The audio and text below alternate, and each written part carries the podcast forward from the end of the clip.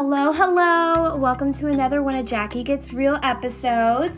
Um, I'm super excited to share you guys this lesson today. Um, I hope you guys enjoy this podcast as much as I am. Um, but before we get started, I want to start my podcast episodes with a quick prayer so that um, we just make sure that we're giving the spotlight to God and not me or, you know, to anybody else because God is the true one that is making this work um, and making it possible. So we have to give the praise and worship to Him. So if you would join me now, I'm going to begin to pray.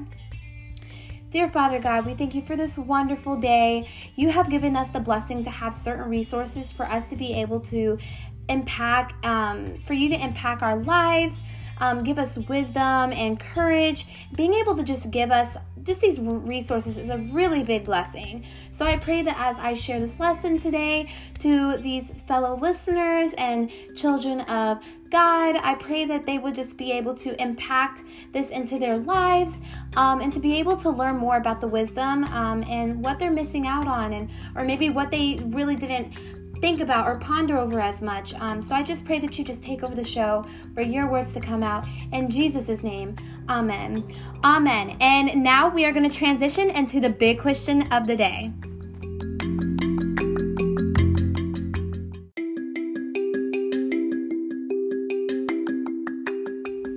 So, the big question of the day is how does fear intervene in our relationship with Christ? Oof. That's a big question. And you probably may already know the answer, but I have a really good um, part in the Bible that I think is super good with this question. Um, and it just really breaks it down like super easy, very understanding. Um, but before I talk about the book or the story in the Bible that we're going to be talking about, um, or history in the Bible, I guess, um, I want to tell you about an incident that my little brother Avery had and we were on vacation. We went on vacation about like, I want to say like maybe three days ago, I want to say like an estimate of three days. And we went to Naples, Florida. And guys, when I tell you that it has been so long since I've been at the beach, like it has been so long. So I'm here at the beach, I'm swimming, and I'm kind of going the deep end. Like, I'm trying to be a savage. Like, yeah, let's go. Like, let's, you know, let me be like this really cool girl going in the deep end. Like, I'm such a savage. like, I don't know. It was just like this thought that was just in my head. Like, I've got to go. I've got to go. Um, but then I hear my little brother in the background, and he's got like this little boogie board. And I don't know if you know what a boogie board is, but it's like a small, like miniature, like um, what do you call it? Like surfboard. Um, and it's just like made out of like styrofoam. It's got like cute designs on the outside or whatever, but it's like super cute for little kids. But he's like swimming on his little boogie board, and my dad's next to him to make sure he doesn't go too far.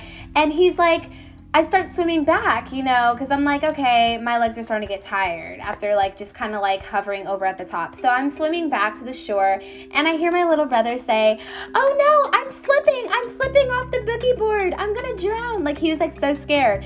And then as I get closer to him, he falls off and then stands up and was like, Oh, I can touch the ground. Like, and it was just so funny because it was just like, Oh my gosh, like we act like that sometimes. And it's like once we like land on the ground, and notice that it wasn't even that bad, um, it's just kind of like, wow, like I just made such a big deal and let my fear take over me so much.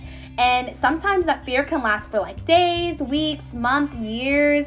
Um, and so it's just kind of like once you're done with that fear and that fear is over, you kind of look back and you're like, oh my gosh, like that wasn't even that bad. Like I literally could touch the ground the whole time.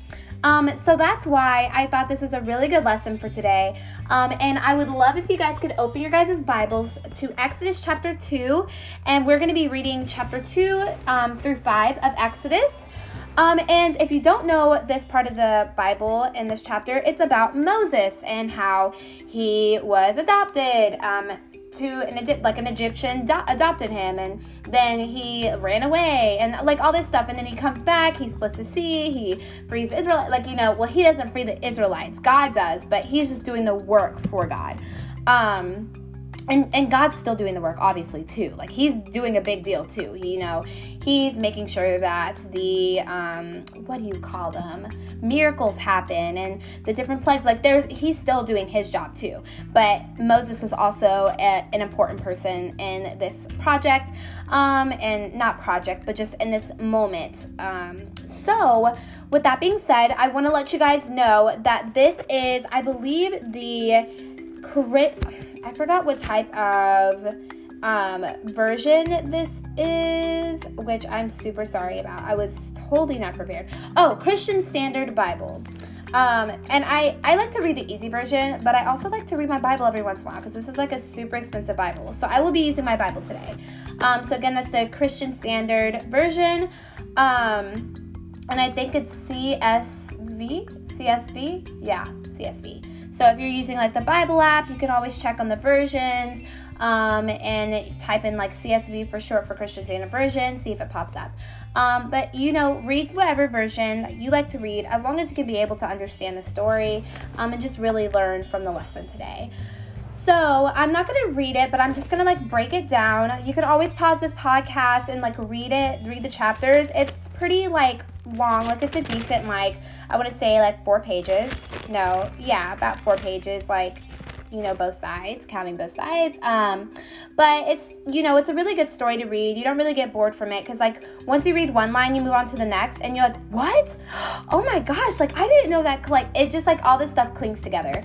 Um, so if we start off at the beginning of chapter 2, we learn that Moses was adopted um, because of the violence between the Israelites and Egyptians. They just didn't really like it, each other. Um, but obviously, the Israelites were a little bit lower caste in. Um, in like Egypt, um, and the way that the Israelites lived uh, like began in Egypt because you're kind of like, okay, if they didn't like each other, then why are the Israelites in Egypt? And the reason behind that is because when Joseph lived in Egypt, he became like the second king, not like necessarily the second king, but he was like below the king. He was like right below the king. So he was also a very high like hierarchy or whatever. Um, but anyway, once his family moved back, once Joseph forgave like his brothers and his, you know, obviously he didn't he didn't have to forgive his dad because you know his dad thought he was dead. Um, but once he, you know, let them come live in Egypt, they began to spread. They began to like, you know, Israelites began to, you know, they began to have babies, blah blah blah, and then like families began to get bigger and bigger, and that's how the Israelites started living um, in Egypt. And once Joseph died, the next or yeah joseph died and then i believe the pharaoh died like the pharaoh that was living at the time so then another pharaoh take, took over but he didn't like the israelites because he said he saw it as a threat as in like he saw the the community of the Israelites growing bigger and bigger, and he was starting to feel threatened by it. He thought like they were going to take over the power. Um, so then he began to make them slaves. Like they had to work for them to live in Egypt now. And obviously the Israelites had to do so because they didn't have a house. They it's too big of a travel between different type of like, you know, um, just states and stuff like that. So it was a very big, hard time for the Israelites. So that's how the slavery began in Egypt. Um, but soon enough, um, this kind of shows us that how Moses may like already feel like unloved, misplaced, unacceptable. Um, and if you have learned, or not learned, but read or listened to some of my other podcasts, or if you've gone on my blog and read some of the blog postings off of there, you have learned that there are things called called as false teachings and labeling, and that's basically to give you like a little summarization about what it is. Um, like it's just literally telling yourself that you are a certain way when God didn't give you that name. So like a lot of people will measure up by weight and they'll say, Oh, I'm too fat or Oh, I'm too skinny. And God never said that about you your name is Jacqueline, or your name is Jessica, or your name is Bob, but your name is not I'm fat, or your name is uh, I'm a disappointment. And we'll get into deeper discussion about that throughout this lesson today. Um, but as we began to read this, we see that obviously there's some false teachings and some labelings beginning to show um, because once Moses gets older, even though he may know that he isn't adopted until he starts to get in that age where they soon tell him, which I don't think they were planning on doing, I think it just kind of slipped out there. Um, but when he gets to that age, he may start feel like, oh, maybe I'm like I'm misplaced, I'm unacceptable, and that's when that or I'm unloved. Um, and that's where that false teaching and labeling begins. So if we go to Exodus chapter 2, verse 10, um, it shows a hint to a future scene of being renewed, such as baptism. And the reason why I say this is because I'm going to read it real quick. And it says, When the child grew older, she brought him to Pharaoh's daughter, and he became her son. She named him Moses because she said, I drew him out of water. Um, so she named him Moses, and I think that's, I believe that's the definition be- behind his name is because she drew him out of the water. But also, if we notice this, we know that water in Christian and biblical terms, we see water as strengthening, as renewing, like the wells. We go to the, they talk about how the shepherds go to the well to, you know, rehydrate, to renew themselves, to get back on, on track. Just like with when Jesus went to the well, to meet the Samaritan woman. he was tired himself and he had to rest there. So, like, it's just kind of like they had to be um, revived, kind of. Um, and that's kind of like how I think that the water, you know, shows reborn or renewed, just like baptism. Um, when people are baptized, they get baptized in water. Um, and so I think this kind of will go, show us a hint of how, you know, Moses will be renewed. Um, and he is as we get deeper into the story. So, and then in Exodus chapter 2, verse 11, he figures out that the Israelites are his true people, and it doesn't really state that, but it does say in the beginning of verse 11, it says, Years later, after Moses had grown up, he went out to his own people and observed their forced labor. So, obviously, at some point, he had to have figured out that those were his real people that were out there, not inside the palace. Um, and so, you know, that could also be very frustrating. And so I believe that anger had to have built up inside of him because a lot of people um, from what i hear from other people and like from my friends i ask them sometimes like would you ever adopt a child? And they're like i don't know if i would or not because i'm afraid that like you know of telling them that you know they're adopted you know? Um, or when they pick an age they'll pick like a teenager and sometimes that can be hard but i'm like okay, well, a teenager is really hard to cope with. Why would you pick a teenager over a little kid when you know you can start teaching them the rules and stuff? And they were like, well, because I don't want them to feel like I'm their actual mom and then it comes to a point where I have to break the news and say, "Hey, I'm not really your true mom, but I'm here to protect you and support you and help you get through life and I love you just as much as a mom would." Um, and just like all that stuff. And so, you know, he may have felt like, gosh, like my parents must have not loved me, or he may not have known the story behind like why his parents gave up gave him up or like, you know, sent him to a more protected place. He may have not known that. So, you know, all this anger begins to build up in him, and then soon enough he struck and he struck struck an officer in his or like a soldier, officer, soldier, whichever one. Um, and then this is shown right here in verse 12 looking all around all looking all around and seeing no one he struck the egyptian dead and he hid him in the sand and this could have been an act of his anger and just you know seeing that his people are being abused and mistreated and he's starting to be upset because he's like i've been living in a ta- like in a palace thinking that like you know oh, I'm, you know, letting his pride come over when his people were suffering out there and he never even knew it. And so, you know, this could have been some anger that could have built up inside of him. But as we look into Exodus ver, or chapter 2, verse 22. Um, let me read this to you. It says, She gave birth to a son whom um, he named Gershom. So before I actually read this, um, because it's kind of like going straight down to the bottom of chapter 2, so you skipped all this stuff, this important stuff. But Moses um, begins to state that he feels misplaced. And like you know once moses runs away after he struck the officer because he began to see that like people were noticing like you know oh my gosh he's the one who like struck the officer. And so obviously the pharaoh heard about it. He got very angry and he wanted to kill moses. And moses was like heck to no like i'm running like out of fear. So he ran he ran he ran. And as you notice like you can also also see that like you know moses probably didn't have just really didn't have a good relationship with god um, and so as he's running away, you see all this fear like impacting him, this anger impacting his life. Um, and then soon enough, he gets married because, like, you know, he helped out these ladies. Um, and it's just like a, a, little short little summary of like how he got married. Um, but soon enough, like he gets married, um, they have a son whom he named Gershom. Gershom, I, I believe. I'm really bad with names in the Bible. Um, and then he said, For he said, I have been a resident alien in a foreign land. And then I wrote next to it, I said, Moses is feeling out of place again. Like he literally said, like a resident alien, like he doesn't belong here. And um, it's just kind of like you know I I'm I'm in this foreign land and I'm a resident alien. Like I'm not from here. Um, but it's just kind of like, well, where are you from, Moses? Like you you ran away from Egypt. You ran away from your people, the Israelites.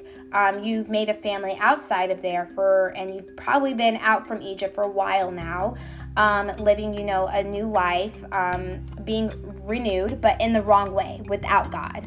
Um, and we don't really know a lot of history about like the whole story of what he did while he ran away um, we don't know if he maybe had gotten a better faith because we soon learn as we begin to get into chapter 3 that he states like my God was speaking to me through the bush. So he obviously knew who God was. So maybe he did have like a faith as he was, or grew a grow like grew a faith as he was moving on. Um, and maybe he was renewed. Um, he still had that fear showing because we'll begin to see that later on. But, you know, just stating that he's a resident alien, we just see that fear in him. Um, so soon enough, Moses goes out because he's a shepherd and he's like walking to the mountain of God, um, which is a very important place, as we'll see in the like throughout Exodus. Um, but he begins to see a bush burning and he's like, okay, why isn't this bush like disintegrating? Like it's just like it's still beautiful, beautifully green. Um, you know, and obviously he may not have seen it, but he saw that it wasn't disintegrating. It was dark at night.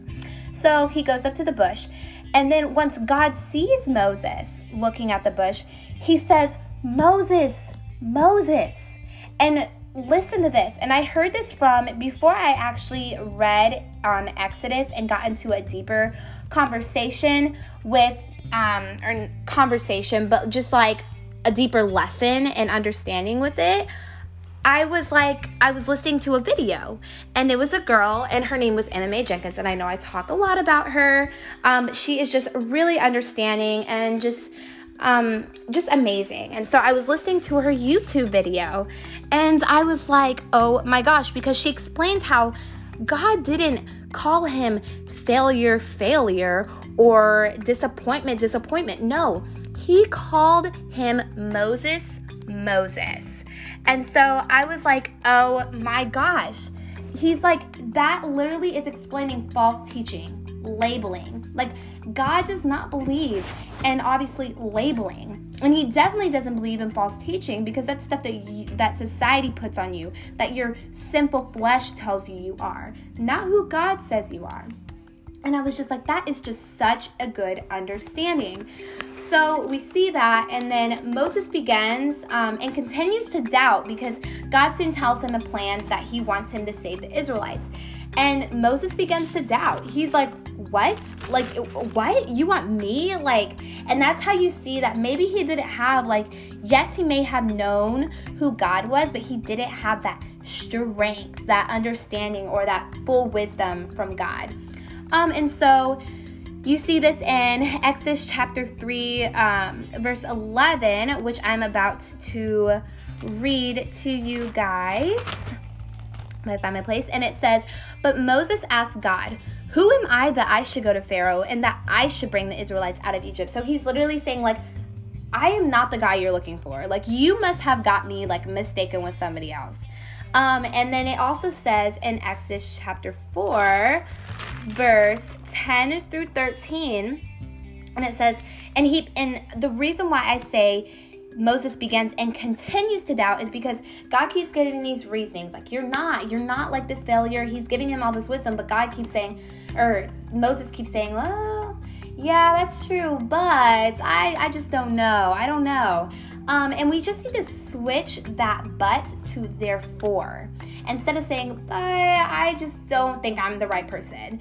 Instead of saying that you could say therefore I must be a work, like, you know, God's work of art, or like I'm doing this for, instead of saying, but I don't think I am, you know?